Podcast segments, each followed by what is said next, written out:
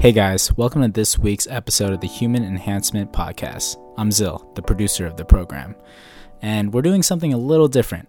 Our friend and previous guest, Peter Bowes, hosts his own podcast called Live Long and Master Aging. It's a great show about human longevity, fasting, basically everything you'd want to know about living a healthy life. He had our research lead, Brianna Stubbs, on his show, and we thought it would be a great idea to release the episode to our audience, you guys. If you wanted to know a little bit more about Brianna and her understanding of ketone supplementation, her backstory, her accomplishments, this is a great episode to listen to. So lay back, enjoy the show, and we'll see you next week with our regular programming. Thank you. There are a variety of um, app platforms and now a variety of different sensors that will hopefully be a massive advantage as we try and combat metabolic syndrome, obesity, but also those of us that don't have to worry about those things, thankfully, to really make ourselves optimal and healthy and live longer. Hello and welcome to the Live Long and Master Aging podcast. I'm Peter Bowes, and this is where we explore the science and stories behind human longevity.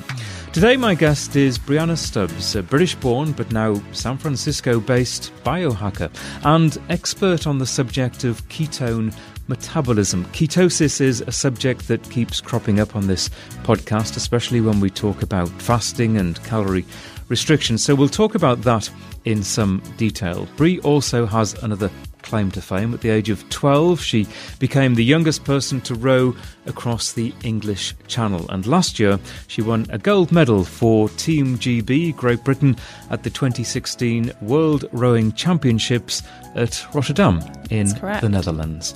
It's great to see you. Thank you very much for having me. It's beautiful here in LA. Well, it's a gorgeous place. Certainly, the weather's a lot better than in the UK. That was going to be my first question. You've only really just moved to California, haven't you? Yeah, I arrived about two months ago.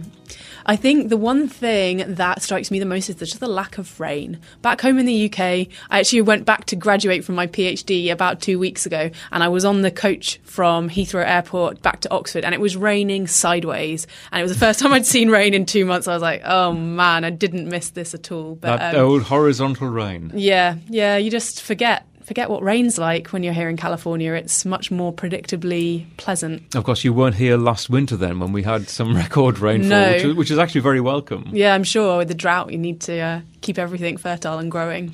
What do you like so far most about California, apart from the obvious, the weather? Everyone's very relaxed here. Um, everyone's very friendly. I would say that the people uh, fit nicely in with the people, but also being based in a Silicon Valley company, especially having come out of a really high achieving academic and sporting kind of background. I think a problem that a lot of people have getting out of those environments is that they go to a working environment where the ethos isn't the same, where people aren't necessarily as driven and as passionate about what they're doing and exacting in their standards. So for me, joining Human, the company that I now work for, they're a leading biohacking company, got fantastic investors, Andreessen Horowitz, Joe Montana's invested. There's just so much energy in the company to tackle the problem of human enhancement and look at all these interesting scientific questions and how we can empower people to prove their own lives themselves um, on a personal kind of level. Uh, having that really exciting mission and working with people that are as passionate about it as me is something that I'm finding terrifically exciting. And so I think the feeling in Silicon Valley and in California for me is of endless possibility.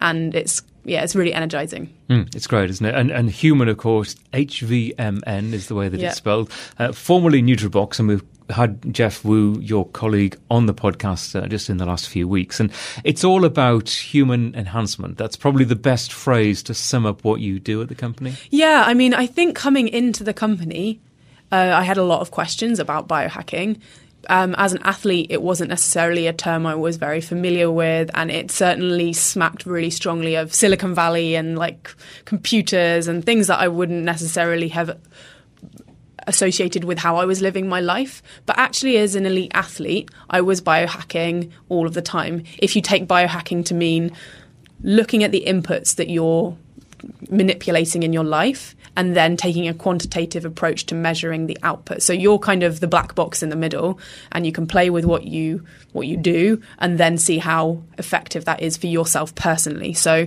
as an athlete I was always um, measuring my sleep quality. I sometimes I would use a sleep tracker um, trying to improve the quality of my sleep to allow me to train and perform better. I was interested in heart rate variability um, and how that changed in response to different types of training. Um, as a lightweight rower, I had to be very, very attuned to my diet and what different, you know, playing with different macronutrient compositions to make sure that I had energy, but also was the correct body composition to be the correct weight. So actually, once I kind of got past that initial question mark of ah biohacking this is a bit of a weird term to me. I understood that it was something that i was doing myself all of the time. It's really just another word for self experimentation yeah for it? sure. that, that, a lot of people athletes do all the time. For sure. And i think what we stand for at human is be, bringing that all together being the hub for that kind of uh, inquisitive mind. People now with the explosion in technology things in terms of inputs and things in terms of measuring outputs are developing very quickly. And so we want to empower people to make full use of all of this emerging technology. And I guess um, my own research with the ketone exogenous ketone metabolism and ketone esters is one very powerful new input. And so we're interested, therefore, on how that can change our metabolic outputs. Ketosis and exogenous ketones could therefore be a biohack which obviously your listeners are kind of maybe familiar with as an idea. Well, that's why really one of the big reasons I wanted to talk to you about because we've touched on this subject many times. We've talked about fasting and calorie restriction. So I would like to get into that in some detail. But first, let's go back on, on your story. Yeah. And, and, it's been quite a story. Tell me about growing up in the UK, where you went to school, and, and what interested you. So the biggest sort of figure in my life as I was growing up was my dad. He um, took part in the first ever ocean rowing race in 1997, and um, when he signed up for the race, he didn't even know how to row. He went, he signed, he saw this advert in the papers um, that read something along the lines of Sir Chay Blyth sets a challenge to rival Everest, and at this point, it had never been done before. More people had set foot on the moon than had rowed the Atlantic, and it really captured his imagination. He'd been in the Falklands War, he was a firefighter, like super active, uh, real sort of thirst for life and thirst for adventure. And so this was kind of the environment that I was growing up in. My dad taking on this kind of seemingly impossible challenge or this very, very extreme challenge. And I saw all of the hard work he had to put in to fundraise for this and all of the preparations and then eventually um, completing the crossing. They finished sixth. There was um, a, a number of boats that finished, but you know, I, I remember being there in Barbados to see him come in. And this was before satellite phones existed. So he'd just been in the ocean for 60 days and we hadn't heard from him. It was really inspiring. And I think. Uh, yeah, I definitely grew up in an environment where anything was possible and encouraged to push myself. Um, I managed to get my parents. So I said my dad was a firefighter and my mum was a nurse. Um, they very much fostered kind of my intellectual curiosity. Neither of them had been to university, but they spent a lot of time reading to me and things like that. And it meant that I was able to get a scholarship to go to a sixth form college where I could combine rowing with studying uh, much more effectively than if I'd been going to uh, state uh, government funded school. Um, so that was sort of a, a very key point for me being able to train at the high level and also do my academics. But as as you mentioned, in that kind of intervening time, I'd also been able to row the channel with my with my dad when he was when I was twelve. Um, he was preparing for another ocean rowing attempt at that time.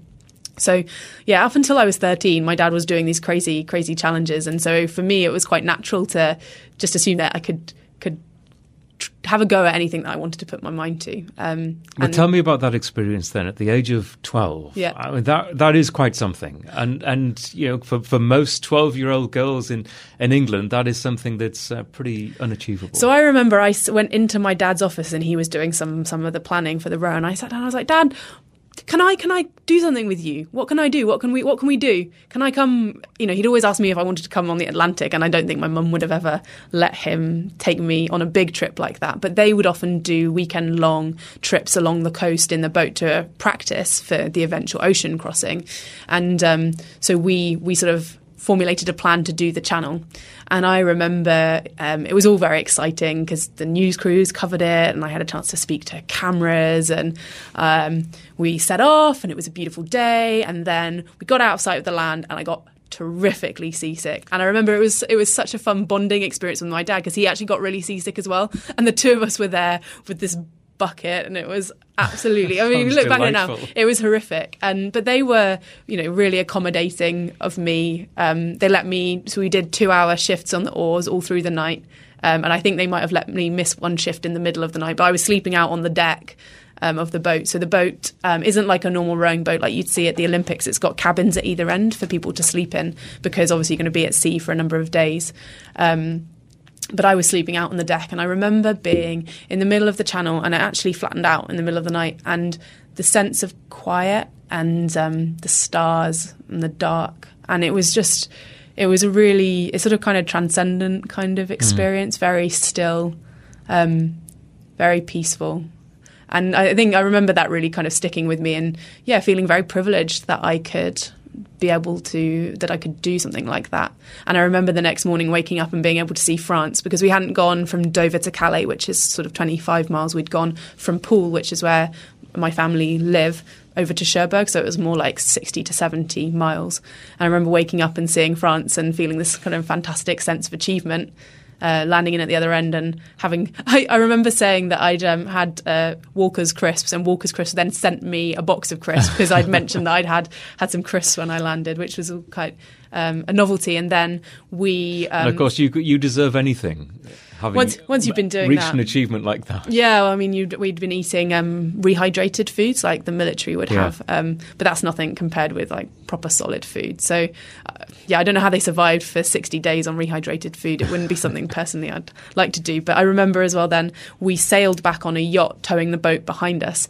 And oh, I think we did it over the weekend. And I think later that week I had exams at school. And so there's this fantastic picture of me sitting or actually asleep in the yacht with some of my books out. So obviously I'd been trying to have a little read of for get ready for a history exam or something like that and just fallen asleep on the way back. But and um, but that's the sort of person that I am. I was always kind of full on, always interested and you know, def- never, never let the rowing take away from my studies, I suppose, as well. And it's always a, an interesting dichotomy, if you like, balancing a, a, a, physical activity career and an athletic career with academia as well. And, and you were doing that at, yeah. at quite a young age. Yeah, I think when I when I decided that I wanted to do my PhD, a lot of people told me it would be very difficult to do the PhD and row at an international level. But because, as I just said, I've been doing it from such a young age, every every little development was kind of incremental. And I do think that by the time that I finished my PhD, it probably was no longer sustainable for a long period of time. But um, yeah, so I rowed um, through my doing my GCSEs, and then at A level, I would, did my first ever international race for GB. Um, and so I was selected for the Junior World Championships and won a silver medal. And so that was, you know, next step up. You know, it was trying to trial, trying to be in the worlds. Um, then I went to Oxford University and I rowed in the varsity boat race, so the Oxford Cambridge boat race for two my first two years there, and won. And again, I rowed for the under twenty three British team. So that was like another step up because uh, at university you have to be much more independent, managing your time. It's a lot less structured. At school, everything was kind of laid on for me. Um, but at university, you had to sort of take charge a lot more.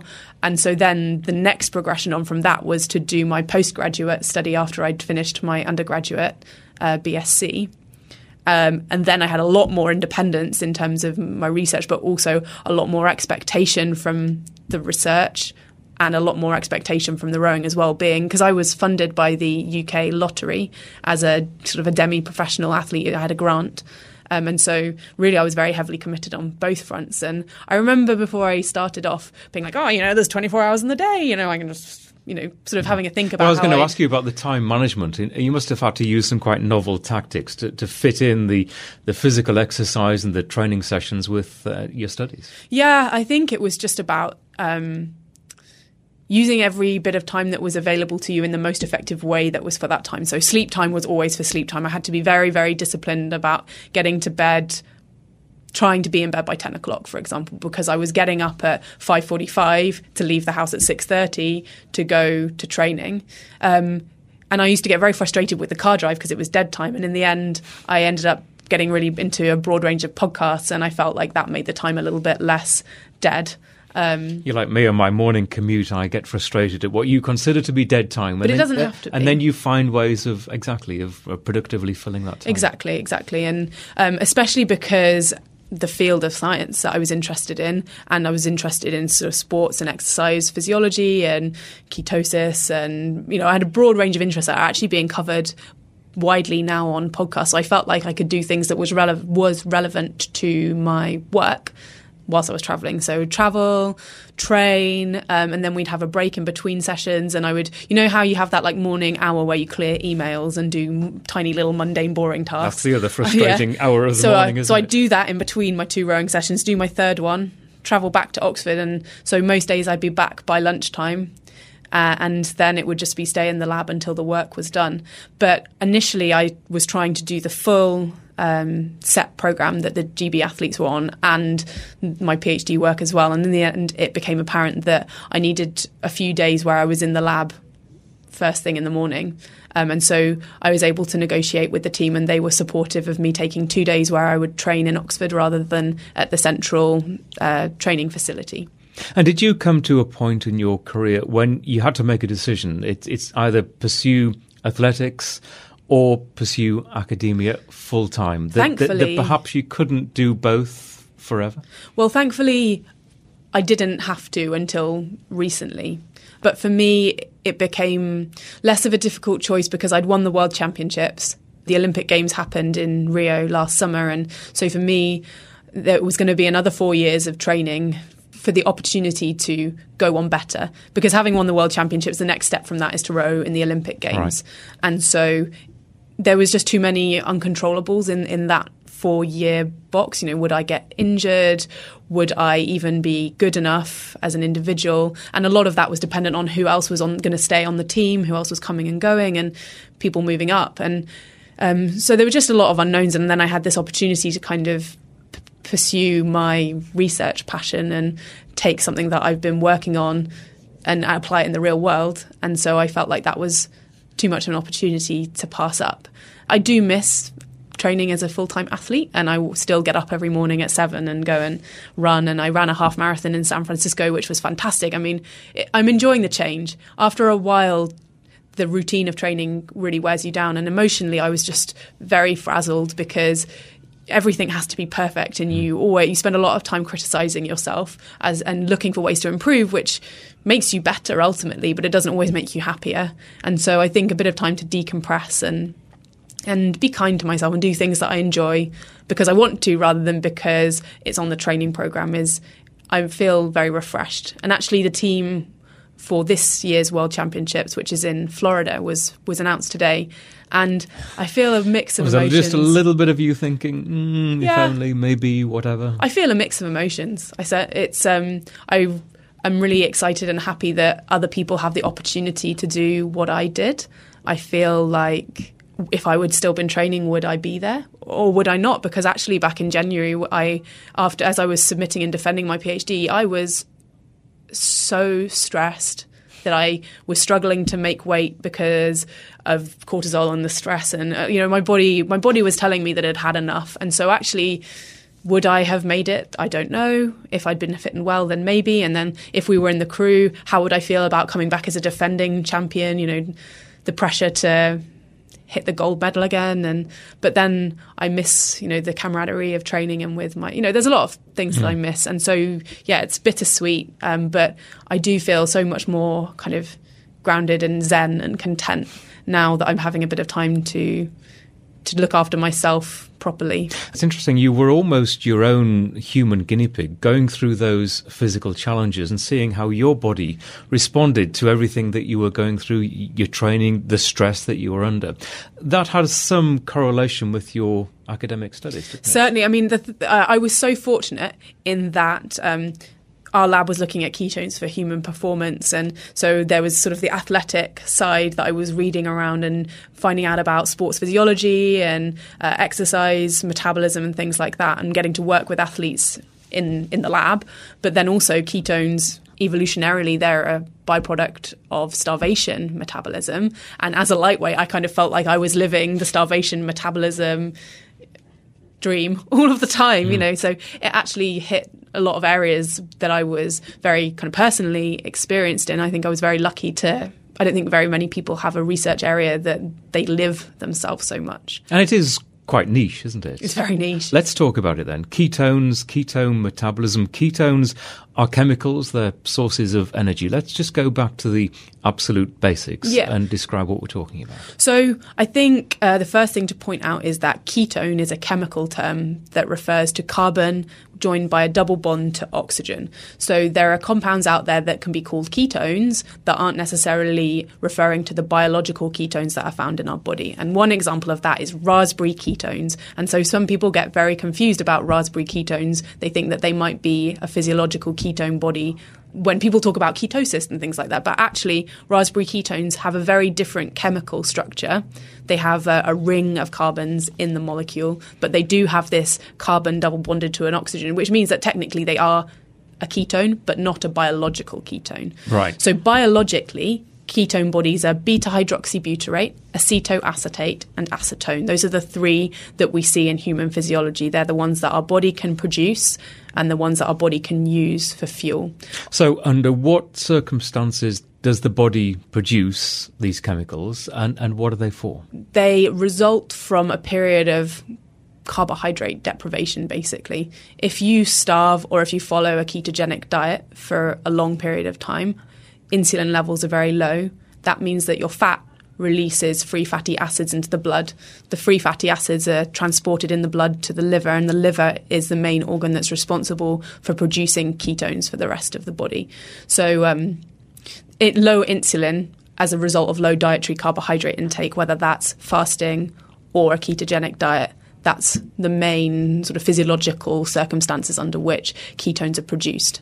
Evolutionarily, the main reason for ketone production is to fuel the brain.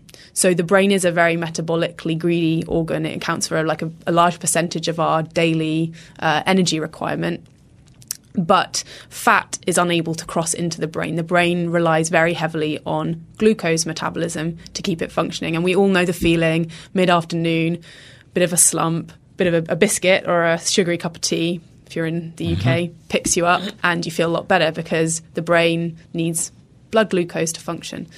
But as an organism, we don't actually have that much stored glucose. Uh, we have maybe about a thousand calories of glucose in our liver, in our muscles. Well, the thing is, in the glucose in your muscles, it can't be used by the brain. The muscle can't release it; it can only use itself. But the liver is the main organ that's responsible for outputting glucose to keep our blood glucose levels constant. But so, after what period of, of, not eating do we essentially have no glucose left to, to it, use? It varies person to person. Um, eight to 12 hours, I would say, is a sort of a, a rough guide. Obviously, that can be accelerated if you exercise. But also exhaustion of glucose supplies doesn't it doesn't mean that a switch is flipped and ketosis automatically kind of happens. It can take several days for people to get into ketosis and that is dependent on everyone's individual metabolism. So for example at human uh, we do a weekly fast and sometimes we read our blood ketone levels during the time while we're fasting. And uh, we read our blood ketone levels one afternoon, and I was at 1.1 millimole, which is quite high, but I'd been for a run that morning. And my colleague Geoff Woo, who you said has been mm. on this podcast before, he was at 0.8, 0.9. So there's individual differences in how quickly. And then bear in mind that both of us fast regularly. And so that it might vary if someone doesn't fast regularly. Depends on what meal you ate the night before, as to how carbohydrate rich that was, as to how long it takes to deplete your stores. Things like that can all affect how long it can take your body to start producing its own ketones. So ketone production occurs when the carbohydrate uh, stores are, are become completely depleted, and then ketones in the blood can act as a fuel for way of making fat accessible for the brain. So I suppose the question is, and, and, this is clearly what you're looking at, to what extent do we manipulate the way that we live to affect ketone production? And, and how does that benefit us? Indeed, does it benefit us? So following a low carbohydrate ketogenic diet has a sort of a slew of health benefits um, that are relatively well documented in the literature. Um, following a low carbohydrate diet is a good strategy for weight loss. First up, um, low carbohydrate ketogenic diets have been used to treat pediatric epilepsy. so that's drug resistant epilepsy and reducing seizures in infants carbohydrate reduction is sort of proposed to be a very good way of controlling metabolic syndrome and type 2 diabetes. And then emerging research in animals is kind of suggesting that calorie restriction and being in ketosis could be helpful for health and longevity. So you may want to manipulate your ketone levels for all of those different reasons. However, it's not always clear whether the benefits are coming from having ketones in the blood, so being in ketosis, or following a diet because when you follow a ketogenic diet, you're consuming high levels of fats and also restricting your dietary carbohydrate intake. So there's quite a lot of different things that are changing. But what I was working on was a way of raising ketone levels very rapidly to levels that would take quite a long time to achieve naturally. Um, and whether that situation is the same as when you've got there yourself over a long period of time with low levels of carbohydrate, high levels of fat, th- things like that. So I think what's quite exciting about the ketone drink, ketone ester drink that I've been working on is that it provides a tool for scientists to now go on and explore what is the effects of ketone bodies themselves and what is the effect of following a low carbohydrate ketogenic diet. So is, um, for example, one of the ways that beta hydroxybutyrate, the ketone body, is meant to help you live longer is via acting on these things called histone deacetylase inhibitors. And so, to, to make it very simple, it affects gene expression. And the changes in gene expression after beta hydroxybutyrate exposure can help you to live longer. Just explain gene expression. Okay. There are proteins in our cells, and proteins control the level of flux through enzyme pathways and control our metabolism. And those proteins are coded for by genes. So if you change your gene expression, you could express more or less of different enzymes involved in metabolism or um, transport in through our cell membranes, things like that. So gene expression is kind of uh, the the playbook mm. by which our cells then go out and, and execute its daily tasks. So it's not known whether the changes to gene expression occur because of BHB or whether it's sort of also have to have a ketogenic diet and all of those other physiological things going on as well. One of the things we've we've touched on several times is the experience of, of being in ketosis, that process that, as you say, can start after maybe it's 24 hours for some people, maybe it's 36 or longer for others. But there is a, a common it's mostly anecdotal evidence, but it's that feeling of that brain agility, of feeling great, yeah. actually. And, and, not just physically, but mostly mentally, that you can achieve more and maybe faster, think faster, just get more stuff done when you're in that state. D- do we know why? Well, I don't think we know exactly why. I think it makes sense with what we were discussing a second ago about ketones' main reason for existence being to fuel the brain. So I think that would be kind of the first the first argument that I would make. Ketones are designed to fuel our brains, and that might be where we feel clarity and feel better. There's some interesting interesting science looking at ketones and energy metabolism. So our cells produce energy in, in these little organelles called mitochondria, which are like the cell's batteries. And um, some research done by some collaborators of ours in Oxford suggested that ketones help mitochondria to produce better quality energy. So the universal energy currency of the cell is called ATP, and it's an adenosine with three phosphates joined. And how the cell does work is by breaking the bond between one phosphate and the, the very end phosphate on the chain, so releasing energy like that. So, what happens when you feed the mitochondria and the cell's ketones is that there is a bit more inherent stored energy in that ATP. So the same number of ATP is produced, but it's kind of better quality. It's got more potential to do work. So with ATP that are produced with ketone metabolism, that potentially they have more potential to do work that can mean that they're a better fuel source for the brain and for the body. Whilst these kind of calculations that sort of inform that hypothesis are based on quite a few assumptions there were um, in the equations that they used, the experiment the ultimate kind of observation of this experiment, which I'm describing, is that an isolated rat heart, it did 28% more work using the same amount of oxygen. So it was a lot more efficient, able to perform. So I think that ketones are a sort of a very high quality energy source, and that might be why people feel more mental clarity. And if we make the correlation with the old hunter gatherer times when you might have been in a, a starved state Yeah. and you need to use your brain to get out of that Yeah. situation to find food, there's a certain logic there. Uh, Yeah, it's like, are we born to think or are we born to run? Like, how, how are we going to Yeah. select our fuels based on the, the need at that time? Um, I think another reason why people might feel mental clarity is because people go in and if people following a normal mixed diet, high in refined sugars, say, they're going to be going, their blood glucose and blood insulin levels up and down and up and down all the time, and that can lead to brain fog. And so people who reduce their consumption of refined sugar often report feeling more mentally clear anyway. So this might be that um, experience might be an intermediate experience on to compared with how you feel when you're on in ketosis. And when you're in ketosis, um, as you've already talked about, it can start after different periods of not eating. And I know you have, and I have as well, and, and others experimented with different types of, of fasting regimes, whether it's 36 hours, whether it's 12 hours. People will go for a seven day water fast, which is something that I've, I've never done. I've, I've never had the, the courage or, or indeed the inclination to do that.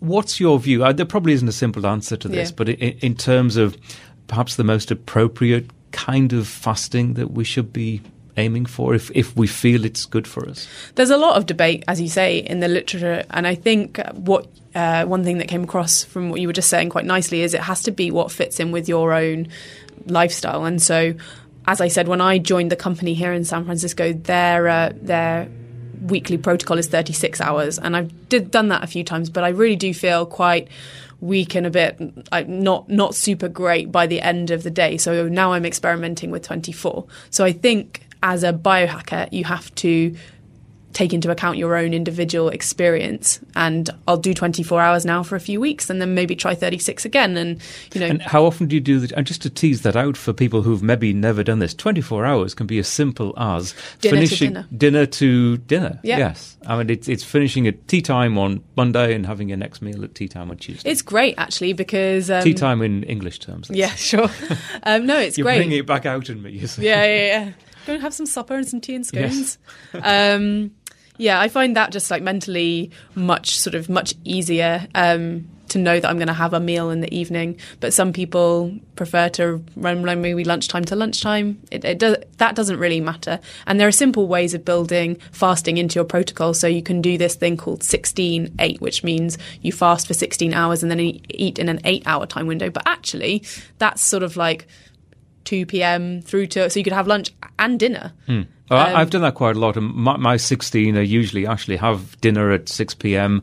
and a late breakfast at 10 a.m. That's Yeah. 16 hours, which, Yeah. which doesn't really seem that difficult. No, Isn't I- that difficult? It's very easy for people to start building it into their lifestyle. So I'd say if you have listeners that have never tried it, then 16.8 is a great place to start. 24 hours is the next progression on from that. Then, then if you feel good, 36. I mean, I was going to say, can you tease out for us what that you think the benefits are of something like 16.8? Because from what you've already said, we're not really getting much into ketosis by the end of 16 hours, are we? No, um, there are several ways in which it could be beneficial. Not all of them are properly understood yet. This is all kind of still surrounded by conjecture in the literature. However, every time that we eat, we secrete insulin.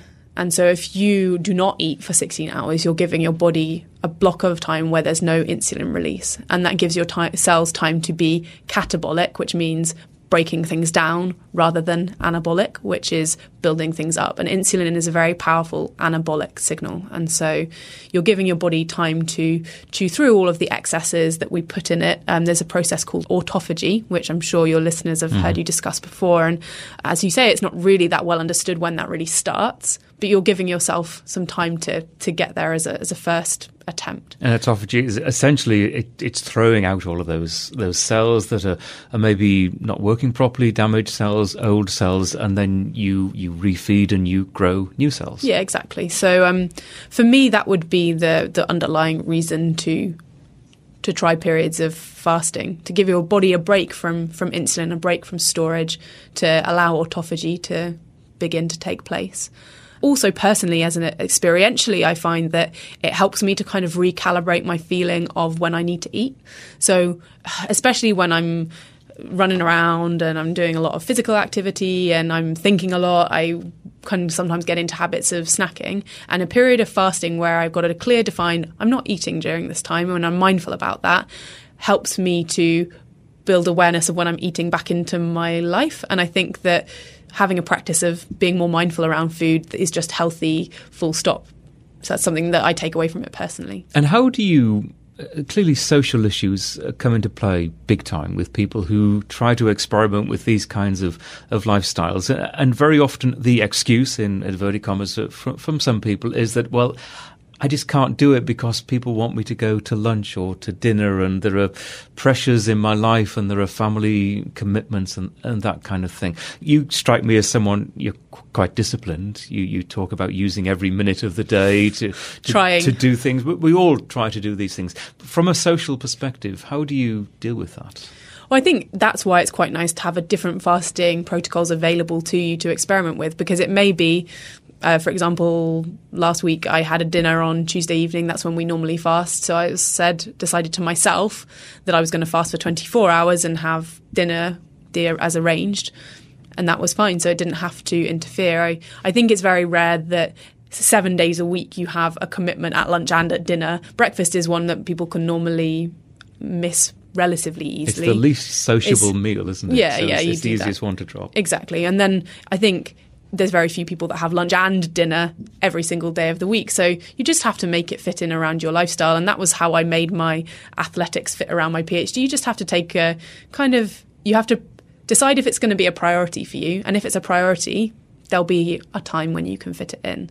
There's always time for the things that you want that you do. really want to do. Yeah, yeah, and and and quite a lot of forward planning as well. Yeah, for sure. You have to be aware of your schedule and and be aware of all of the dependencies on that. And it must be one of the thrilling things about working with the company and the colleagues that you have now is that you're very like minded.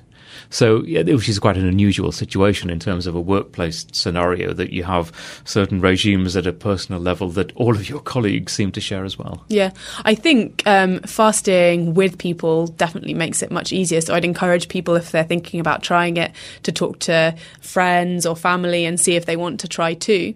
I think there are plenty of good scientific reviews that are quite accessible to lay people, or good articles or podcasts like this, where I think people should be convinced that there's enough good reasons to try it at least. I fasted a couple of times with people at home before I moved out and joined the company, and people found it generally like quite a positive experience on a lot of levels. So um, I think the social aspect definitely makes it easier and more fun at HVMN, we have a community called WeFast, which is an online fasting community, and looking at the way that people use the community to ask questions and share success stories and, and you know problems as well. I think that community is a real strength of the company and something that can be used to make fasting easier if we're more social about it. And I think we should say, and you can probably embellish on this as well, that fasting isn't for everyone. We're talking about it in very positive terms, but yeah. fasting fasting can be dangerous. Fasting can kill in extreme scenarios, and I certainly wouldn't want to recommend it to anyone. I think everyone should speak to their doctor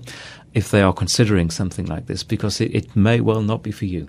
No, fasting and, and ketosis and, and also taking ketone supplements, it's a ve- very fundamental change to your metabolism. Metabolism is at the center of virtually all of the processes of our body can be altered by altering fuel substrates, uh, the availability of fuel sub- substrates, whether that's glucose or whether that's fats or whether that's providing protein and ketones. Like metabolism is so crucial to life that yeah, I think you raise a very important point that people need to be mindful of how powerful the tools that they're playing with are and and be thoughtful about how how they use it. Make sure that if you're, for example, pregnant, then you wouldn't wouldn't want to be fasting. If you're diabetic, you'd want to make sure that you've got some physician sort of overseeing you or make sure that if if not that you're very very up to speed on your own blood glucose readings and the insulin that you take and things like that you, you know there's no, nothing barring a thoughtful person from trying it but it should be undertaken kind of mindfully because it, you might need to, for example, increase the amount of water that you're drinking. Fasting dehydrates you. So, that would be one piece of advice you'd give to someone as they embark on fasting. Make sure you hydrate, make sure that you get some electrolytes, things like that. So, don't don't just try it without without thinking about it first, as You- with all things. You've, you've mentioned a few times taking your own blood glucose measurements. One of the exciting areas here is the technology. Yeah. As it's developing, that, that's available to do this kind of thing. Yeah, it's becoming easier and easier, and there are a variety of um, app platforms and now a variety of different sensors, whether they're finger prick blood glucose uh, readers or whether they're continuous glucose monitors as well, which gives you a much more detailed picture of what's happening in your body. And I think that, like you say, this is one of the things that's like terrifically exciting. There's talk, you know, maybe one day Apple Watch will have a built in glucometer, for example.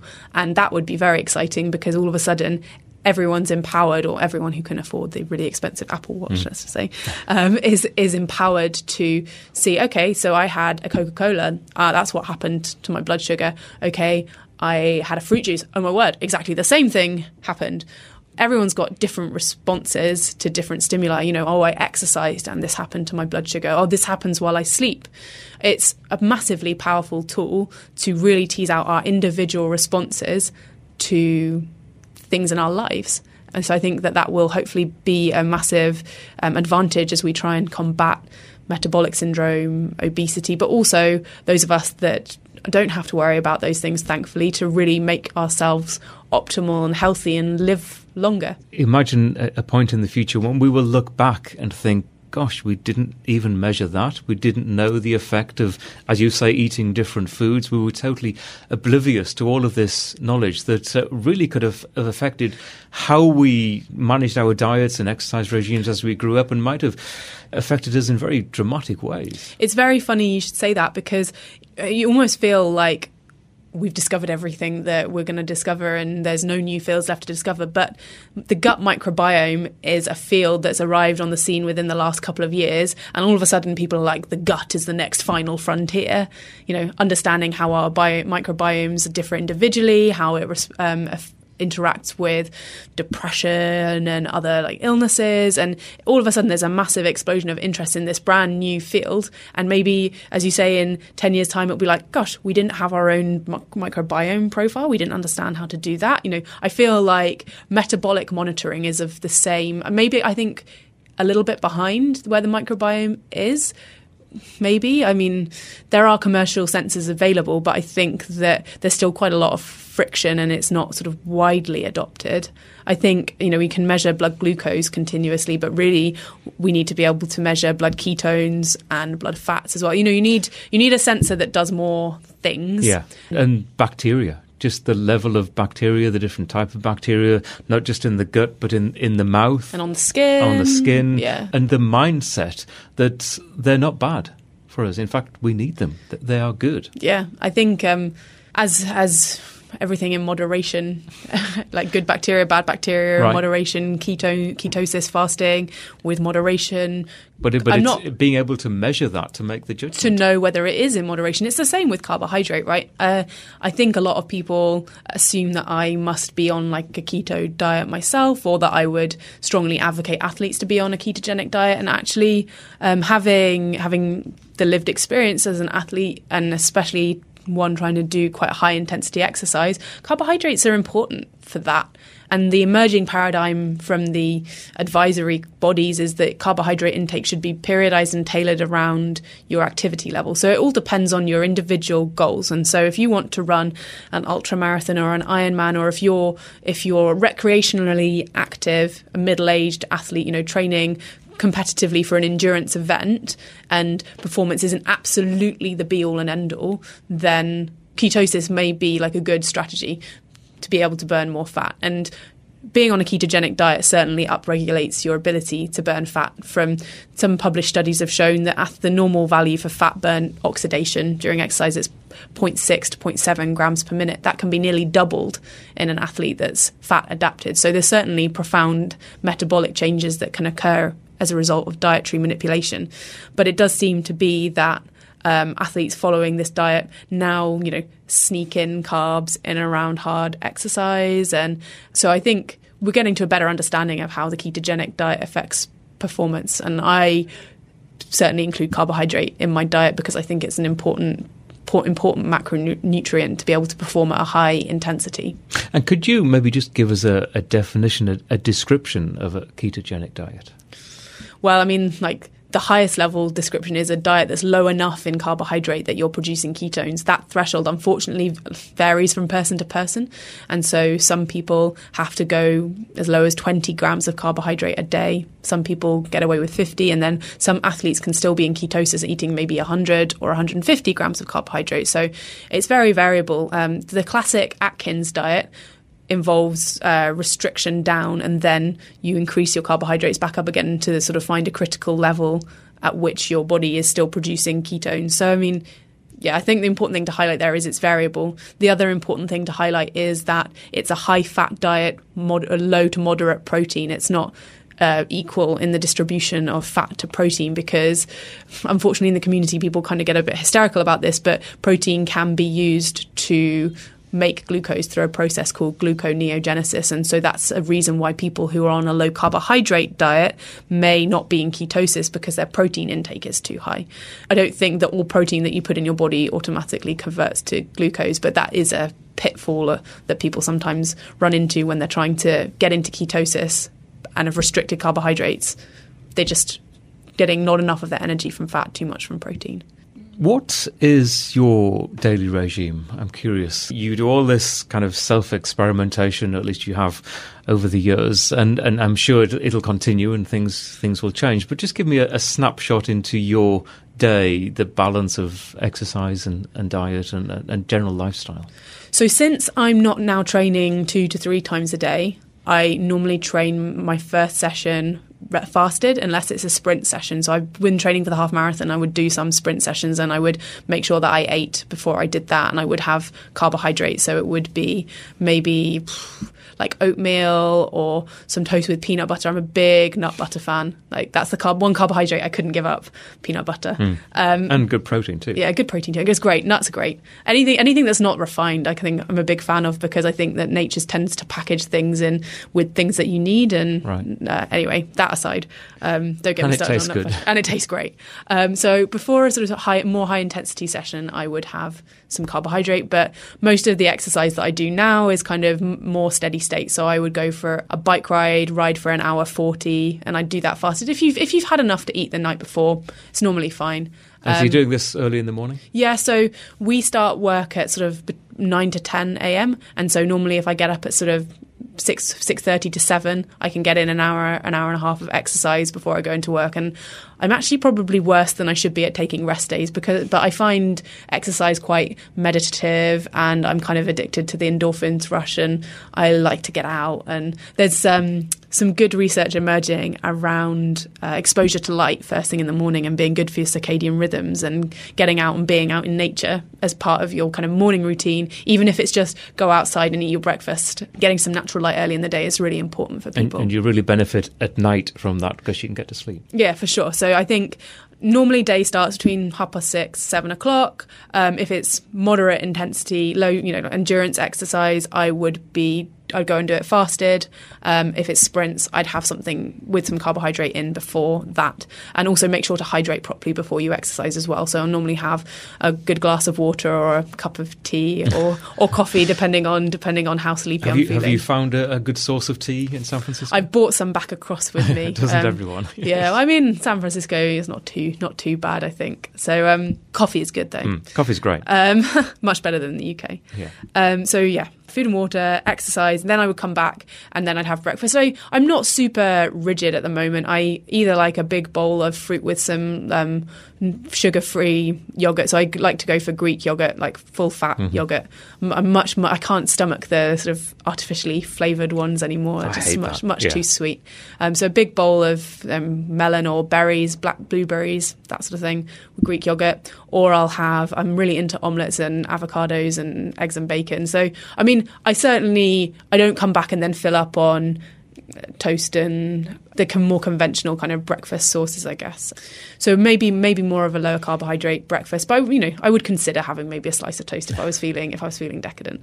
Um, then we go into work. I normally eat lunch of early to mid afternoon. Uh, I'm quite into salads and poke. That's something I've discovered over that we can't get in the UK. These like fantastic bowls with raw fish and and edamame and all these great greens. Um, plenty of places to get good healthful lunches around where we work in the financial district. But um, certainly again like not really an emphasis on wheats and grains but i just i'm just not doing enough exercise at the moment i feel like i need it um, when i was preparing for the half marathon and training more i'd include more carbohydrate in my diet and i certainly indulge in treats now and again because having been a lightweight lightweight rower for four years there were so many times when i had to say no to things that i wanted so now you know I certainly you're still in that reward period. Yeah, yeah. but some people, I had a really interesting conversation with um, the president of the Cambridge University Lightweight Women's Boat Club, and she was talking about supporting athletes of who, especially female athletes, academic, type A personalities, like super, super intense people,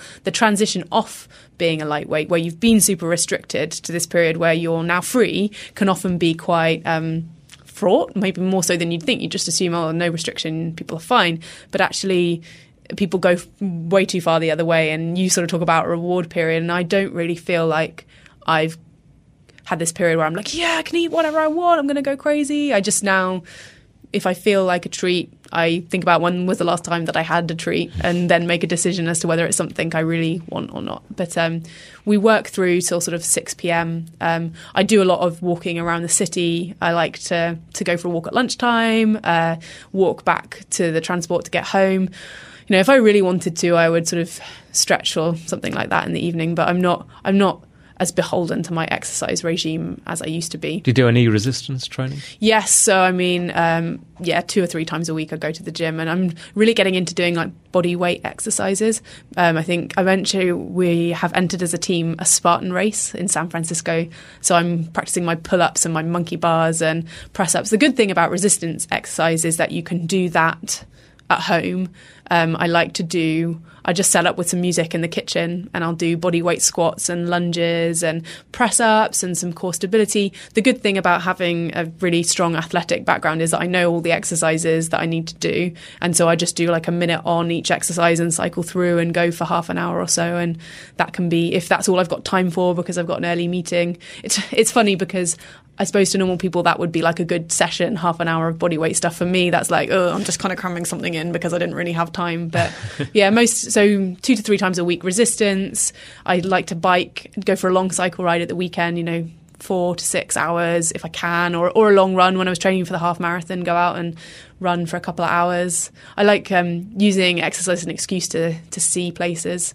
Once a week, I go uh, to especially a new city. Yeah. Oh, it's fantastic. I feel like I'm much better orientated having been out on my bike and running. So I actually enjoy that experience. Actually, just working, visiting a, a, different city, staying at the hotel, and just going for a run. You feel a, a, great sense of accomplishment just learning about the the streets nearby, how to get from A to B, just because you've done a bit of exercise. And so many people don't engage. They get into a taxi cab or get on, even worse, get on like an underground transportation system and have no idea how everything nothing, actually yeah. fits together. So yeah, using running is just one of those things that I'm increasingly passionate about because you just pick up a pair of shoes and you're off. Um, and I think it's I think it's a fantastic tool, running or walking, because I suppose a lot of people may, for injury reasons, may not be able to run, but walking, especially if you walk briskly, it can be a great form of exercise. And you, everyone has to start somewhere. I think coming back to the idea of biohacking and personalizing your your protocol and your regime, everyone's going to have a different starting point. You know,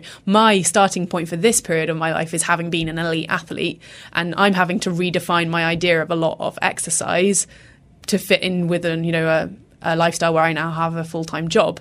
I'm you know back in when I was training full time, only doing two sessions a day, that was nothing. If I only worked out for an hour, that was a very very light day. And now if I work out for an hour, then you know I've hit I've hit a good amount for that mm. day, and that's fine. Uh, but still, like I said, I'm exercising six to seven days a week. I'm not very good at taking rest days because I feel like I'm doing nothing compared with what I used to.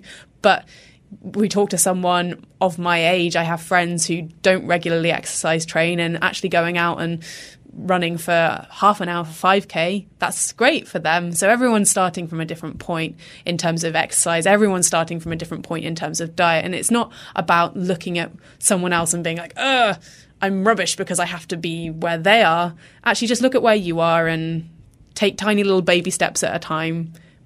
See if it makes you feel better. See what you can cope with. Do things that you enjoy and do things that are good for you but starting from your own point rather than necessarily trying to make a big switch because that's not always going to stick. Mm. It's you know it's unrealistic to say to someone who's a couch potato right now I want you to train even four times a week.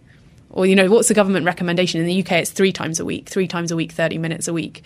Trying to get some people Which to do to, that. to people like you uh, uh and I, because I, I, do quite a lot, yeah. it seems like nothing. But to, to most people, it can be actually quite a lot. Yeah. And, and certainly enough to yeah, keep people healthy. For sure. And also, I suppose there's also a pressure in society right now that we always have to be changing to get better.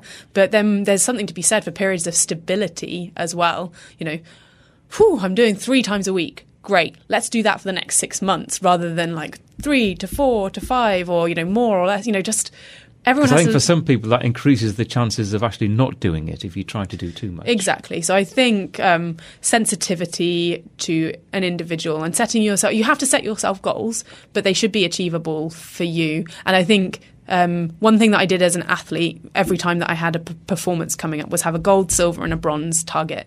And the bronze was something that I was like, 95% confident that I could achieve even on like a slightly dodgy day. Bronze would be, but it was important to have a target in any case so that you know, even if I finished and it hadn't gone as because really you don't want to get bronze, you want to be hitting silver or gold. Silver would be like, you know, good day, maybe a second, you know, maybe my PB would be the silver and then gold would be faster than my PB, something that I would have to really get right to do. But having these kind of like staged goals means that you're at least going to hit something. So you're like, oh, it wasn't a total disaster. I hit bronze. And so I think it's the same with lifestyle, you know maybe goal number one is to exercise three times a week. Goal number um, two is to exercise for an hour rather than an hour once a week mm. rather than half an hour. And then gold is this is feeling really great. I'm exercising more regularly. It's not feeling like a chore. Or, you know, we go back to fasting. Bronze would be 16 8. Gold, bronze, uh, silver would be 24 hours. And then if you're feeling good on it and everything's going really well and it works for you, then you can try a bit longer. But setting achievable goals definitely makes the whole process run smoother. So we on this podcast focus on longevity, and I always ask people, what are your longevity goals? Do you think about your own personal longevity? Do you think about getting old and what you would like to achieve in that sphere? Yeah, it's a really big question. So I'm 26 recently, and I suppose because everything's been so full on and my focuses have been so short term up until this point, I've been very focused on the very near present and haven't really thought a lot about um, exactly what I want my future to look like. And actually, actually, my, my first thought when you said you were 26, I knew you were in your 20s, I didn't know you were 26, mm. was, gosh, you've done a lot in the, your 26 years. Yeah, I mean, exactly. I um, I feel like uh, now's the sort of time for taking stock a little bit. But I think that successful people are able to appreciate what they've achieved and then look forward to the next thing. So I think that for me, this new project working with HVMN to kind of help people live healthier, better, longer lives, that's something that really kind of fires me up. Um, in terms of actually how long I'd like to live, I think that would be defined by the quality of my life. So I like to think in terms of um, health span rather than just straight up lifespan. I would rather I would rather live to 85 and be have all of my marbles and still physically kind of able to do to do things than live to 100 and be in care or be de- very dependent on other people and perhaps a burden on other people as well. So I think with the technology that's emerging, health span will increase lifespan will increase as well. What What do you think? And I agree with everything you say, and, and it's kind of obvious that we don't want to live to be old and infirm. We want to be old and, and healthy and agile and and involved and sociable and, and all of those good things. What do you think? And I know this is an impossible question, mm-hmm. but what do you think might be possible by the time that you get to 70, 80, 90? Or more? Well, I wonder, firstly, whether it'll be my generation that reaps the benefits of it. I wonder whether it'll be the generations that are being born now that are, are going to be the ones that live into routinely into their hundreds. I wonder whether my generation we're a, a, less healthy generation because of the environment that we're that we're living in that, that we brought up in now. That said, I mean, I know that in my cohort of people, a lot of people are a lot more aware of their health and taking a lot more steps to to optimize that. So perhaps perhaps we will make it into into our hundreds. I mean, it'll be interesting to see the first generation that routinely breaks into triple figures. What do I think will be possible? For me, just even thinking about it just raises so many questions scientifically, but also socially as well. How are we going to contribute to society? How are we going to interact with society when we're 110? Are we able to effectively utilize all of the experience and manpower you know whether it's you know it's not necessarily going to be physical manpower that's offered by the elder generation but intellectually and socially are they able to contribute rather than just being a, a very you know difficult financial burden on the economy, which is something that we're struggling with. I don't know so much here in the US, but in the UK, the increasing burden of um, neurodegenerative diseases on the health service it's it's huge. So definitely linking health span and lifespan will be really important. What do I think will be possible?